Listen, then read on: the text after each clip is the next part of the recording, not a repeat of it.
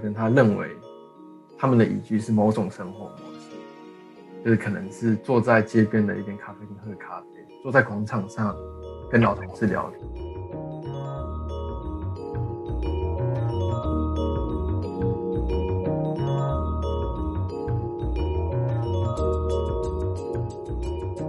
Hello，大家好，欢迎再次收听建筑家 Podcast，我是博香。这周呢，又是我们跟台湾建筑报道杂志社共同制播的内容。这集中会带你看到杂志专题的幕后，让你听见建筑圈不可不知的事情。在一月这么寒冷的季节呢，我们要带你去一个更加寒冷的地方，这个地方就是丹麦。曾有想过要去丹麦旅行吗？这个在北欧的遥远国度，光是想到哥本哈根这样子海港的城市，其实好像跟基隆有一点点像，除了气温不太一样之外。那这集当中，我们邀请到的客座编辑现在正身处荷兰。他在过往经验中，待在丹麦住过两年半的时间，去就读研究所。所以呢，他要将这些丹麦的经验在这集中跟大家分享。到底丹麦是一个什么样的国度？他们的建筑、他们都市跟他们文化又是什么样值得我们借鉴的地方？让我们在这集中好好聊一聊。那我们来一起欢迎我们这一集的与谈人魏贞璇。嗨，大家好。我是魏贞璇，我之前在丹麦的皇家建筑艺术学院就读都市与社会变迁的硕士学位，然后其实，在丹麦生活了两年半，将近三年。两年半的生活经验，我其实也常常跟办事处合作，然后带了许多来丹麦参访的一些长官、一些老师、一些团体来介绍课程。所以这次当杂志社邀请我来。介绍丹麦的时候，就是哇，这是一个很好的机会，然后一定要好好利用纸本这种在现在这个快速变迁的媒体的时代，是不是可以留下点什么？然后是不是可以更完整的呈现给台湾的民众知道？哎，离台湾这么遥远的国家，然后他们一直以来被评比为宜居城市，那他们现在的目标是什么？然后这样让大家来知道，然后或者是。也希望说大家下次有机会等疫情过后到哥本哈根的时候，可以更加了解哥本哈根，而不是只知道哥本哈根来旅游，然后去拍拍照、拍拍很像童话故事的小房这样。那他们其实在这个城市背后，他们其实有正在做世界上很伟大的事情，或者是甚至是世界上第一件、第一个领先的城市。不知道听众们对于丹麦的印象是什么？那我对于丹麦的印象其实听起来有点俗气，是来自于《Pitch Perfect》歌喉战三，他们那一群女孩们，他们要去哥本哈根的呃去比赛的时候的那些画面，那其实是我对丹麦的唯一一个印象。那对于丹麦有什么样的建筑，他们的都市，还有他们的生活有什么样的哲理，这部分的话，其实我是一无所知。所以我也是借由这一期的杂志的时候，才看到说，哇，其实把哥本哈根跟丹麦有非常多有意思的，不管是都市的一些管理的方式也好，或者是一些他们规划也好，建筑作品也好。接下来的话，我们就会好好的跟魏贞璇继续聊一聊，到底丹麦是一个什么样的城市。那甄选，我有点好奇，就是您对于丹麦的城市印象是什么？这个必须回归到就是我诶、第一个月到丹麦。那我其实到丹麦是因为读书嘛。开学第一天是我们的 program 的所有的老师带着我骑脚踏车。哥本哈根虽然不大，但是我们其实环绕一圈也花了三天。然后而且丹麦它的本身的气候其实是非常极端的。其实哥本哈根这个字在丹麦文是 Copenhagen，那它其实。意思是商人的港，它其实就是一个港，那它其实是在波罗的海的出海口，那所以它自古以来都是一个港口。哥本哈根它其实它的市中心人口大概只有八十万，其实是一个相对小的城市。为什么它可以这么？那这里当然也是跟刚刚呼应到有关系，就是它是港口。另外一个原因就是它在过去十年其实一直被评比为世界上最居住的城市之一。所以它这其实吸引了很多的人想要来哥本哈根工作，想要来哥本哈根生活。是，所以让它变成是这么小一个城市，可能在国际上这么知名，我觉得是一个非常重要的原因。那当然也不得不提到 Big 对于嗯哥本哈根，或甚至对于丹麦的影响。那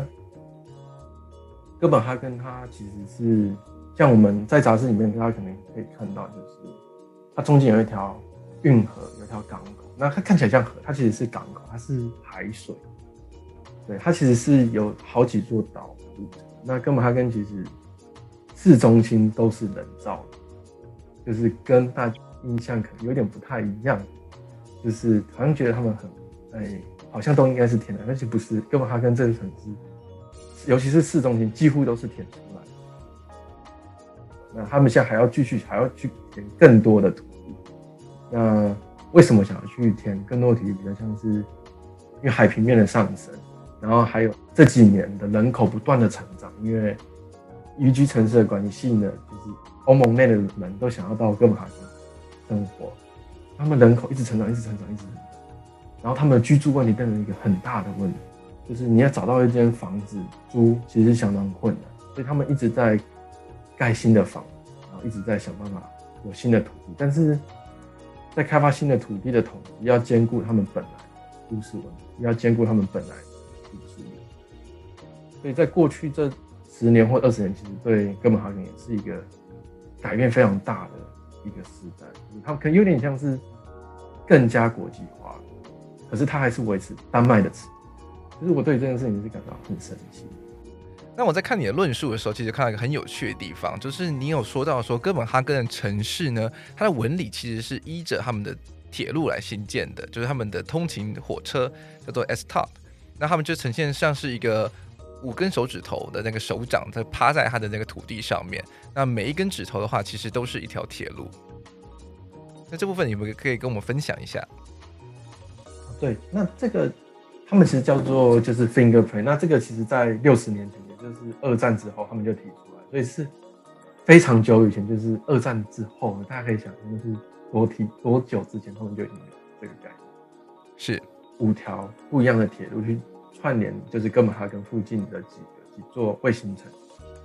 然后借由五个手指是，然后把人引引引进到手掌的区域，首长区也就是哥本哈根今天的市中心，是手掌。就这其实非常的好懂，就是大家想，你的手掌就是市中心，然后五根手指头伸出去就到它位置。那以前他们可能在还没有，诶自行车还没那么普遍的时候，以前可能是铁路干那当他们开始推广自行车的时候，他们其实对于这五条，就是在这五条 S top 的上面，你其实带脚踏车上去是不用额外收费，而且这这几条通勤铁路的火车其实是非常特别的，就是它进去是都是停脚踏车的一个屏。回到刚刚讲 fingerprint 到六十年前到今天的演变，然后到于对他们火车的 typology 也不一样。然后乃至于对车站的设计也不一样，因为他们要让脚踏车可以很顺畅的，而且很方便的移动到火车上，然后从火车上下来，然后在火车上可以好好的固定。这都研研研发出一系列不一样的设计，或者是那这样子单车的的道路的设计，其实也覆盖在整个哥本哈根城市里面，在整个哥本哈根市区内的自行车。道，它一开始本来是想试图的去用蓝色，然后去让自行车道跟车道还有人行道不一样的边界。是经过了几年后，他们发现根本不应该让自行车道有不一样的颜色。所以到现在，你如果到哥本哈根，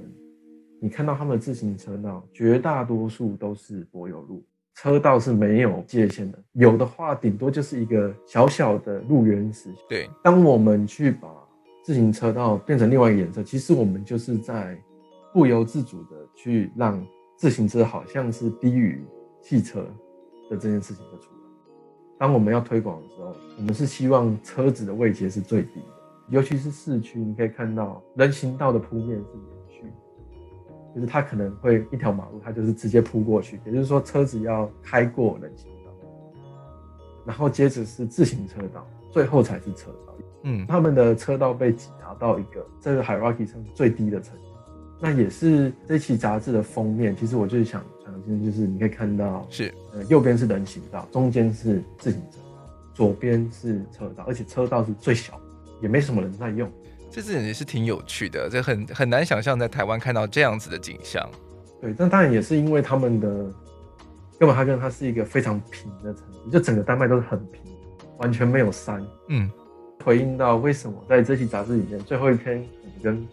就是我们邀请一个就是在台湾的诶马来西亚裔的建筑师，那他之前其实在 Big 工作了非常久的一段时间，那他只有写了一篇论文书在讲说 Big 在丹麦做了几个案子，那其中一个就是大家可能知道，就是他在哥本哈根市中心做了一个那个垃圾处理厂，那他做了一座山嘛，这其实就回到丹麦，丹麦是没有山的，所以当他们说他们想要在市中心盖座山的时候，这事情就 make sense，因为本来乐色处理厂它就是一个巨大的基础建设，那怎么样让这个 mega structure 变成有趣，然后提提供不一样的都市生活，因为这又回到说在哥本哈根。做建筑或者是做都市，第一件事情想到的是，然后再回去看他们做的那个乐色处理厂，其实是生活这件事大于他们想要做这个嗯乐色处理厂。虽然他的 program 是，对我自己那时候看到这个案子出来的时候，我觉得非常非常的有趣，就是说一个乐圾处理厂，大家想说它是一个就是让人讨厌的设施，一个嫌恶设施。那可以借由很好的设计手法之后，它变反而变成是一个城市里面大家会周末的时候可以去休闲、可以去玩乐的地方。我觉得这也是一个很有趣的的一个手法。那在本地杂志的九十二页这边呢，其实它就有讨论说，诶，一个建筑师他在丹麦的所学跟他们一些呈现出来的作品，就包含像是刚刚提到的垃圾处理厂啦，或者是像是很很知名的。它就是有一个地下的那一种神秘的博物馆。那另外的话，这边也有一个跟 Big 合伙人的一个共同的访谈。那其实这边也非常的有趣，也非常推荐听众们去好好的看一看这本杂志里面的内容。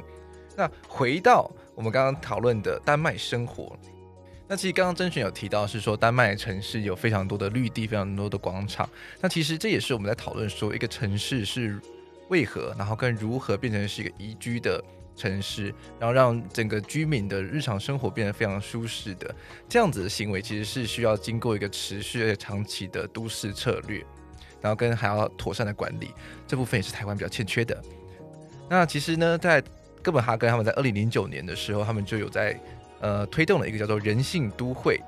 （Metropolis for People） 这样子的都市策略。然后让这些行人啦、跟车辆啦去做改善，然后让整个长久来看呢，让整个哥本哈根的日常生活是变得更加的舒服、有趣的。那这部分也可能不能请甄选来跟我们谈一谈，说到底，呃，哥本哈根的城市，就不管是像它的都市策略也好，或者是说一些生活的空间也好，有什么样值得我们学习的地方？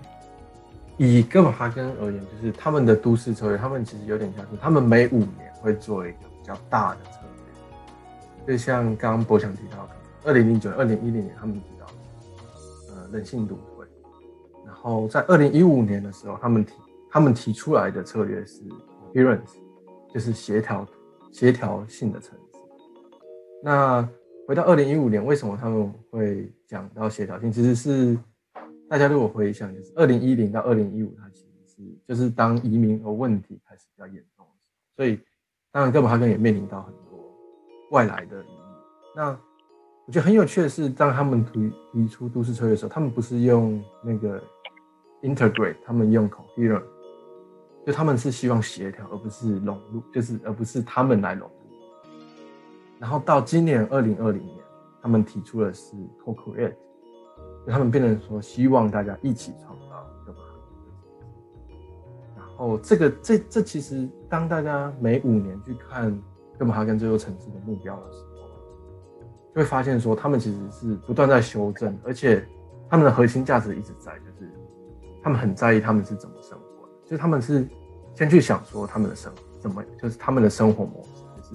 以人为思考，然后要协调，然后要一起创造，乃至于我都认为说，我对于哥本哈根的生活有一个想法，那他们。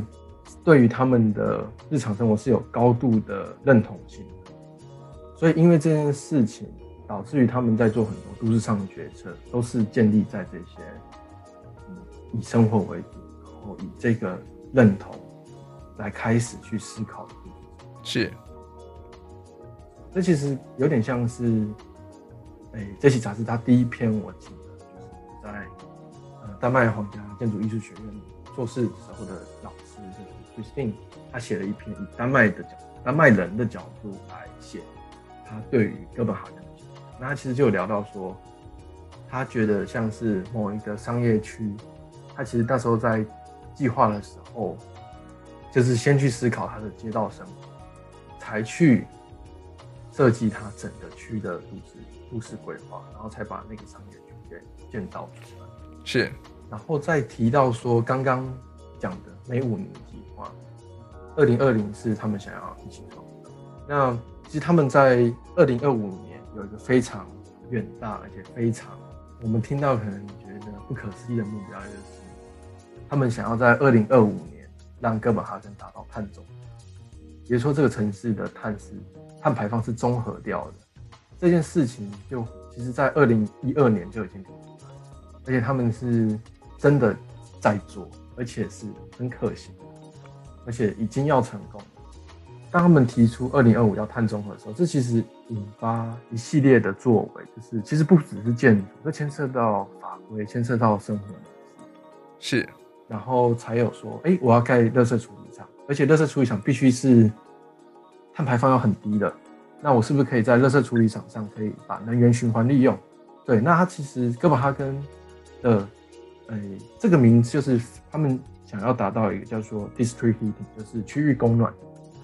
这个名词对于台湾可能也是非常陌生的一个名词，就是因为北方可能是非常冷嘛，他们冬天都需要开暖气，暖气本身是一个非常耗能的哦，所以因为他们想要碳中和，当他们在做垃圾处理厂，他们想要哎烧垃圾会产生废热，那这样废热是不是可以拿来用回到都市里，让它变成是暖气？这真的很厉害。嗯，以台湾的认知来讲的话，你可以把它想成他们的暖气是借由很多个很大的。发热厂，也就是台湾的发电厂，然后在那个地方用很很有效率，甚至是回收来的热，然后把水变成热水，是，然后再经由完善包覆的管线，就是让热不会几乎不会就是遗失的管线，然后送到每个人的家里，这样，就是它是用一个集中式的发热，然后送到家里，而不是说像在每个家里有暖，因为。每个家里的，就算你有暖炉，它其实是非常没效率，它会产生很多碳排放。是没错，所以他们在垃圾处理厂的时候，他们就想到这样子，他们要用多废废弃的热。再回去看 Big 那个案子，它其实不只是好玩，而且它还也是他们想要看中和目标的其中之一。是。所以它本身既肩肩负了非常多的功能跟意义，然后跟它整个对于其实算是对于整个城市的一种期许。其实必须说，其实丹麦跟哥本哈根市他们在很多层面上其实走得非常的前面呢。对，非常非常的前面，就是像丹麦的建筑标准其实是世界上最，就是对于能源的标准是世界上数一数二严。所以这个其实这都都必须回避到他们对于都市的目标，就是当我们在谈都市，嗯，我们可能认为是一个非常专精的一个名词。可是，在哥本哈根，它是一个一般性。是没错。所以他们从六十年前的 Fingerprint 就开始谈说他们想要怎样。对。然后到现在，每五年他们都会有一个很大的目标出来，然后他们都会有一个城市建筑师来主导这件事情。然后这个城市建筑师，他其实是有一点第三方，就是虽然是政府，可是他是独立的。嗯，杂这期杂志里面的第二个章节有请一个朋友，就是现在在成大教书，就是徐佳莹，然后他有写哥本哈根的清水设施，他们的 Harbour Bay 是。那这件事情其实他们已经努力了三十几年了，因为他们根本哈根就像一开始提到，他以前是一个港口，是，然后有很多以前的沿岸都是工厂，很多烟囱。我不知道这件事情是不是正确的。就是我其实听丹麦有的朋友跟我讲，就是开玩笑说，是当他们真正意识到我们必须对我们的运河、我们的港口做些什么事，是有一次离他们市中心的一个工厂爆炸了，对，然后让这个整个城市开始觉得，哎、不行，我们的河很重要，那这些工厂不应该在市中心，然后开启了后面一系列的事情，所以他们就开始意识到说，哎、他们是一个这样子被水环绕的城市，那如果你把整个地图拉开来看，其实水作为公共空间占据了哥本哈根很大的面。积，开始去思考说有没有可能把公共空间延延伸到，就除了绿之外，在水上面有没有办法，也可以做出做做点什么？是，所以才会导致到他们一开始做了像 JDS 跟还有以前的 Big，他们以前是组了另外一间公司叫 Plum，他们那时候做的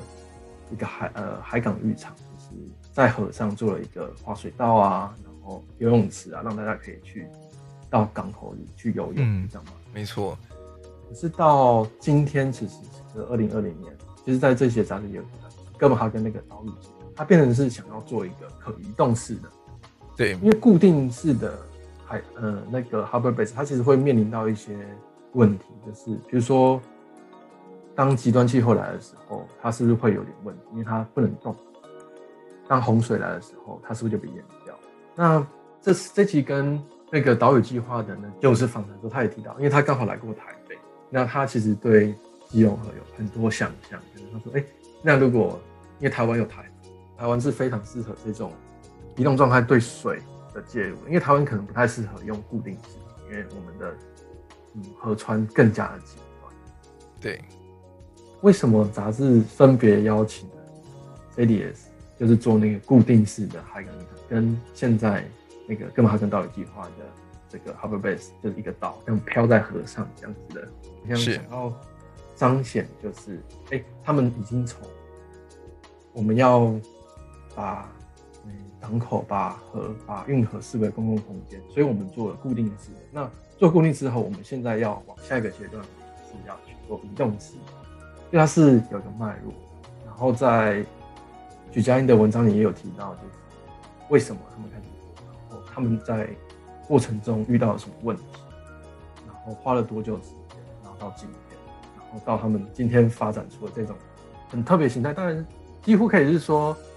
全世界你好像找不到另外一个城市有这种都市活动的形态了。然后在，诶，是去年嘛，就是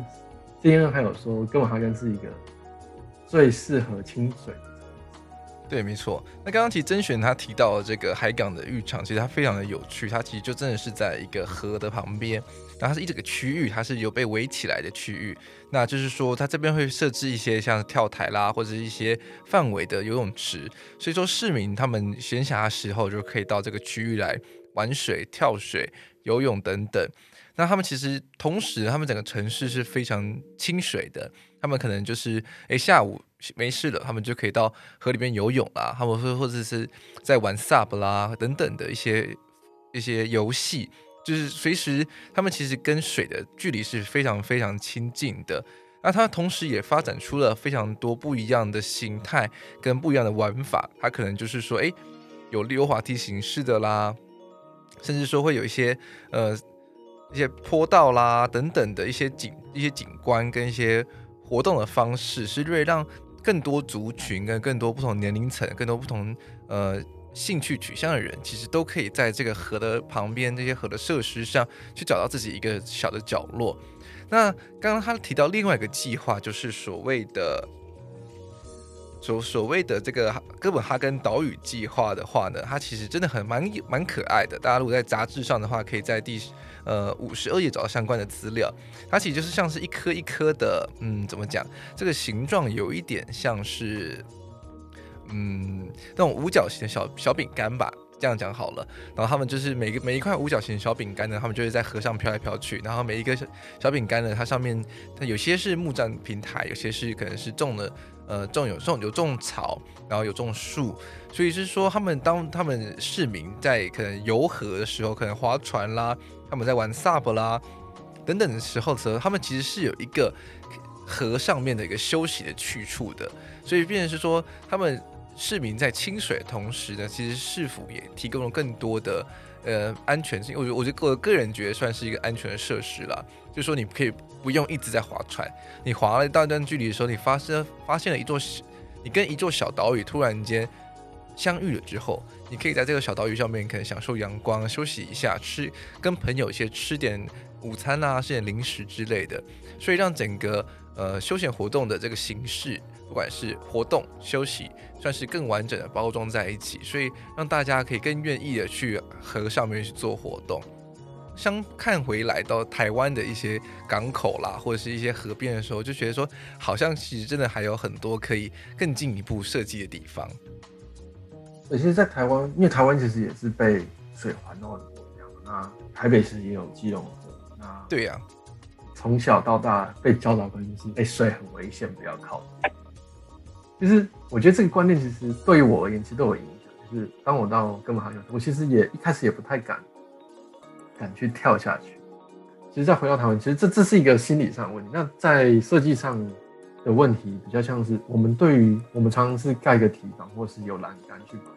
关系去隔隔绝嘛。那嗯，像我觉得其实像这种移动式的这种小岛屿，其实，在台湾也许它的可行性就有就有了，因为它其实可以在台风来的时候就赶快把它收起来。嗯。其实必须说，台湾现在这几年也有在做一些尝试啦，比如说像是台中市他们的柳川跟绿川，他们就有尝试让整个清水的空间是变得更加的友善的。那刚刚提到是说，会怎么会就有那么多堤防？那一方面其实也是台湾气候造成的，因为毕竟我们有台风，我们会暴雨，所以有时候可能突然之间就会有很大的水量给冲过去了，所以呃。那其那就让我想到说，我其实几年前的时候，曾经去鹿特丹有看过他们的一个鹿特丹的建筑双年展，他们就有讨论到说，一个城市跟河的距离到底该怎么样去取决比较好。那他们那时候提出的方案其实是说，既然你这个地方会被水淹过去的话，那它其实就是自然的领域啊，那你的城市应该就要往后退。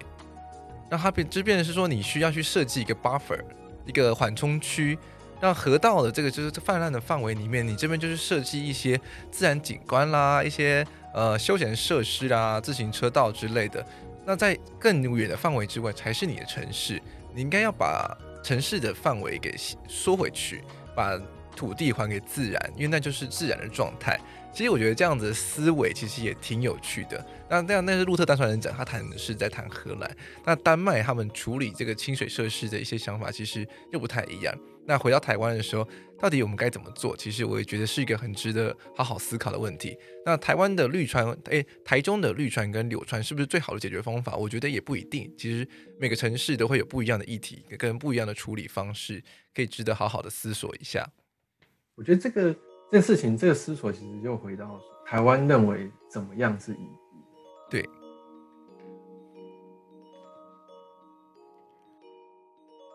第三章的第一篇就是我邀请的那个 SHO 的合伙人之一 Tago，他其实在他的文章里就有提到说，他每个礼拜二都会固定去某个广场，然后喝杯咖啡，吃吃点东西，然后带他的小孩，然后会在那个广场上遇到他的老同事、老朋友。那这件事情其实就是他们认为宜居的很重要的一个元素。这不管是对我，或者是对。提亚狗，因为提亚狗他也是，他不是葡萄牙人，然后他丹麦已经生活了二十年，然后甚至对 Christine 他玩就是从头到尾的丹麦人，这件事情其实都是我们的共同点。我们认为这件事情是构成哥本哈根宜居非常关键的事，我们可以非常轻松的在街边或者在广场，就是随处都可以找到广场。然后坐着，然后就跟你的朋友、是你的小孩或者是你的亲人，就是坐在旁边，然后享受这个城市，就是你很容易找到这种很好的舒适空间。这件事情对于台湾而言是什么？就是我们对于台湾的宜居想，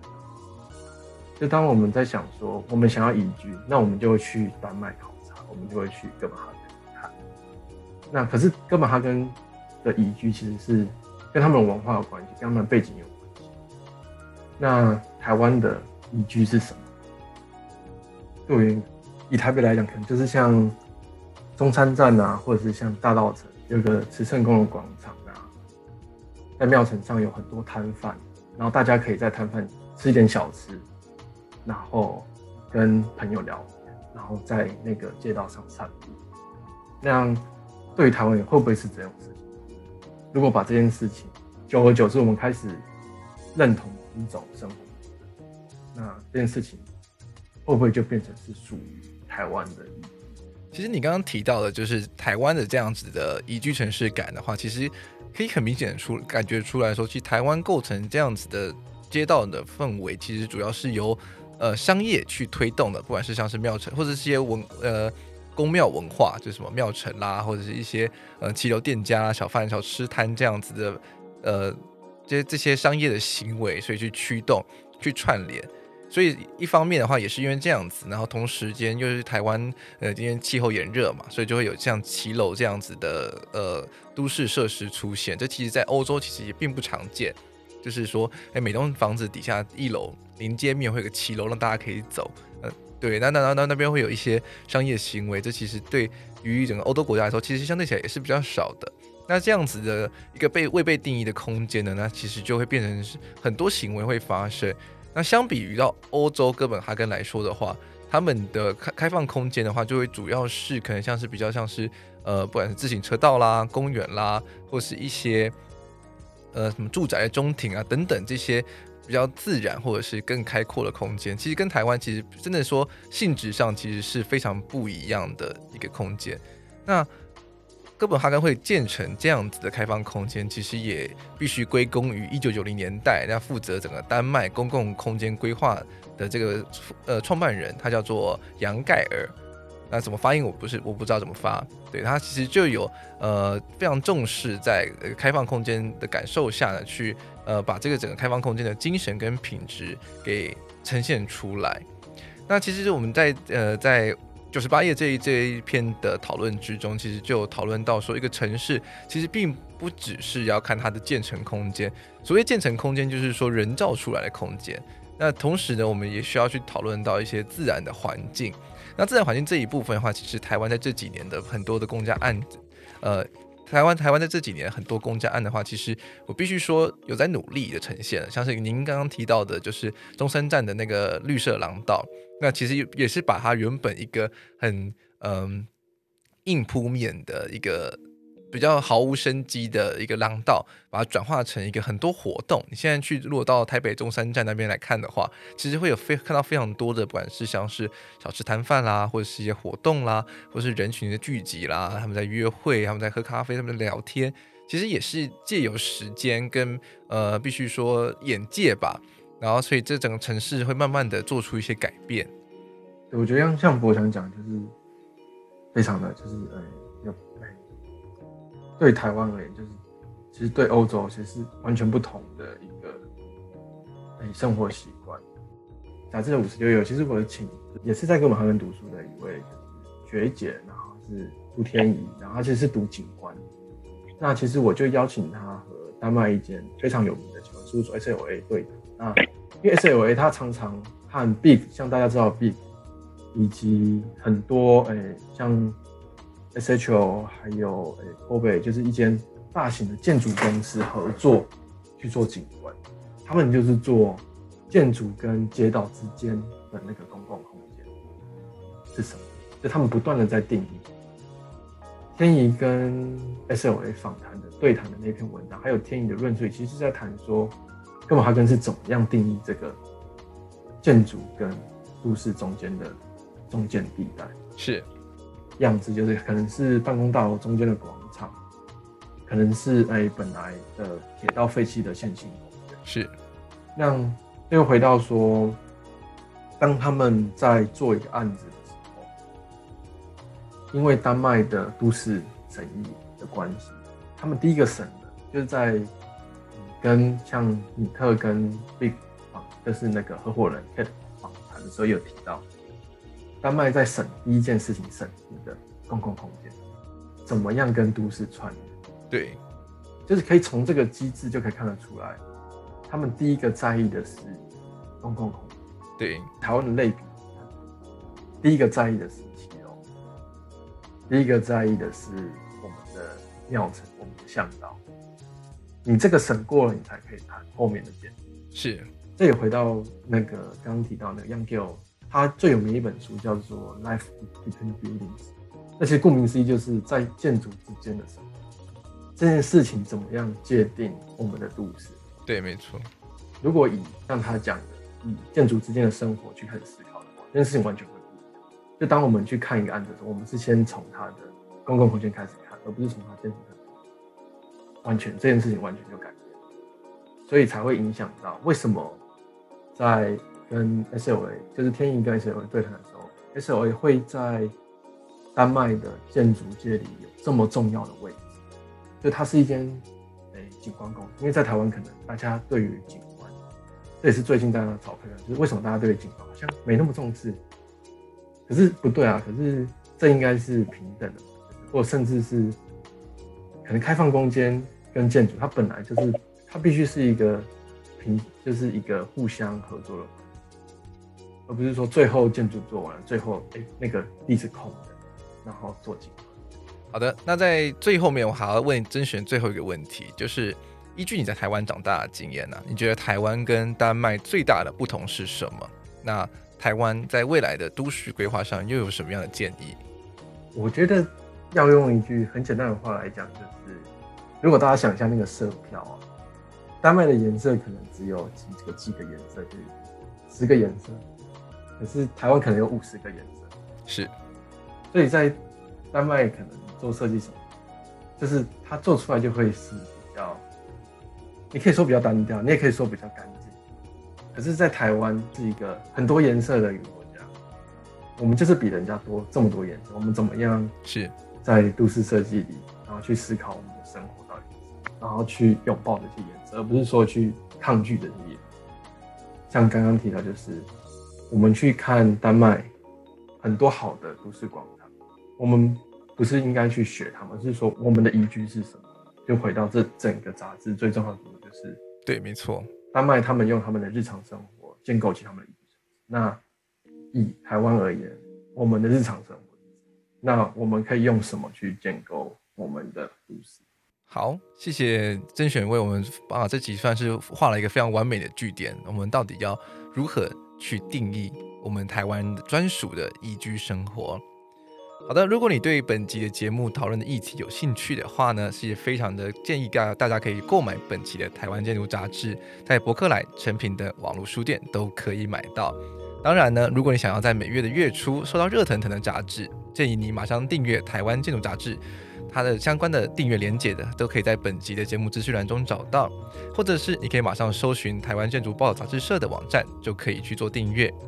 那另外呢，台湾建筑杂志报道社呢，也为了回馈听众，每个月也会提供两本杂志来供我们做抽奖。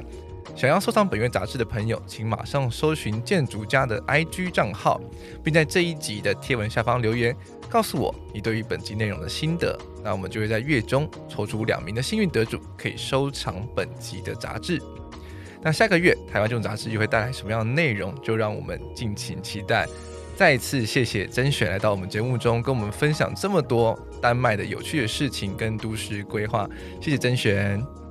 谢谢我想。好的，那我们下周一见，拜拜。